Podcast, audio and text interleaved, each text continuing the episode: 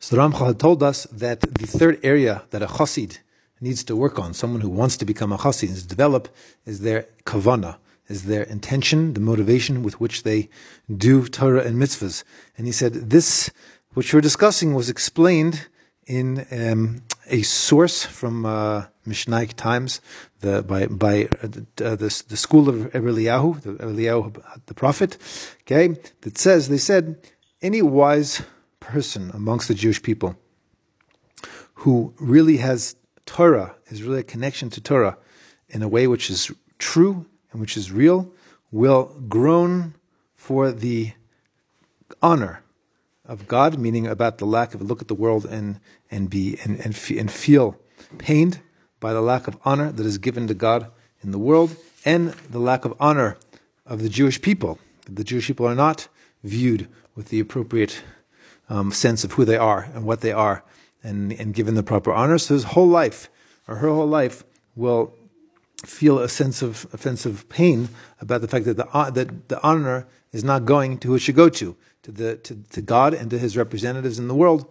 And will, such a person will desire and, and feel pained, desire to see, and, uh, and feel pain over the lack of honor to Jerusalem and to the Beis Hamikdash, the temple, and will long to see the salvation, right, that, that, the world should go back to the way that it should be. The Mashiach will come. The world, world will, will, then exist in, in the way that is actually in alignment with truth and with, with values, uh, with, with divine values and morality.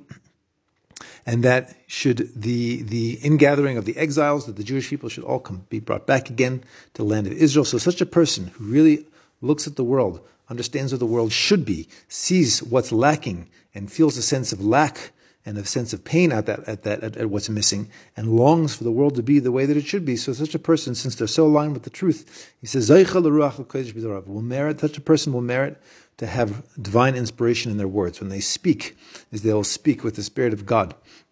So he says, you see from here that we learn that this is the, the, the most elevated intent that a person could have which is very completely separated from any um, sense of uh, drive for personal benefit. I mean, this is the ultimate kavana. This is the ultimate intent, and is trying to bring honor to God.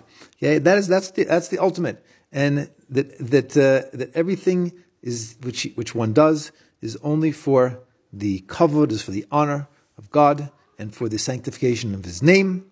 Uh, that he should be sanctified through his creations at the time that they are doing His will.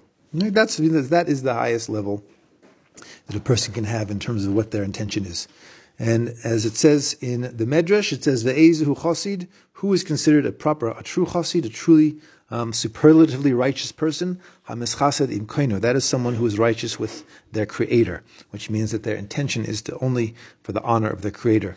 And so, so someone like this, someone who reaches such a level of being a chassid, besides the um, divine service that, that they're doing, um, with meaning whenever they do mitzvahs, they will have this intention, they'll have this motivation, is for sure um, such a person also will need to uh, constantly feel a sense of, of, pain, of pain literally a pain o- over the, the exile of the Jewish people, the destruction of the temple, and um, because this is something which causes a to be minimized the, the honor of God in the world. And the person, person such, a, such a person on this level will constantly be longing for the redemption. Because why? Not just because things will be so much better for me when the redemption comes, which hopefully they will, but because when the redemption does come, it will be a tremendous upliftment of the honor of God in the world. It will become so clear to everybody that God is running things, and, and, and everyone will the, all of the all of the the falsehood will simply just fall away, and everyone will see the truth clearly. A tremendous upliftment of God's name and His honor in the world. And this is what the Medrash said in the, uh, the school of Eliyahu Navi that we said above, that a person should desire and, and, uh, and feel pain and the lack of honor for Jerusalem, etc. And a person should always be davening for the redemption of the Jewish people and the returning of the glory of uh, the honor of, of uh, Shemayim, of, of, of God, to where it should be.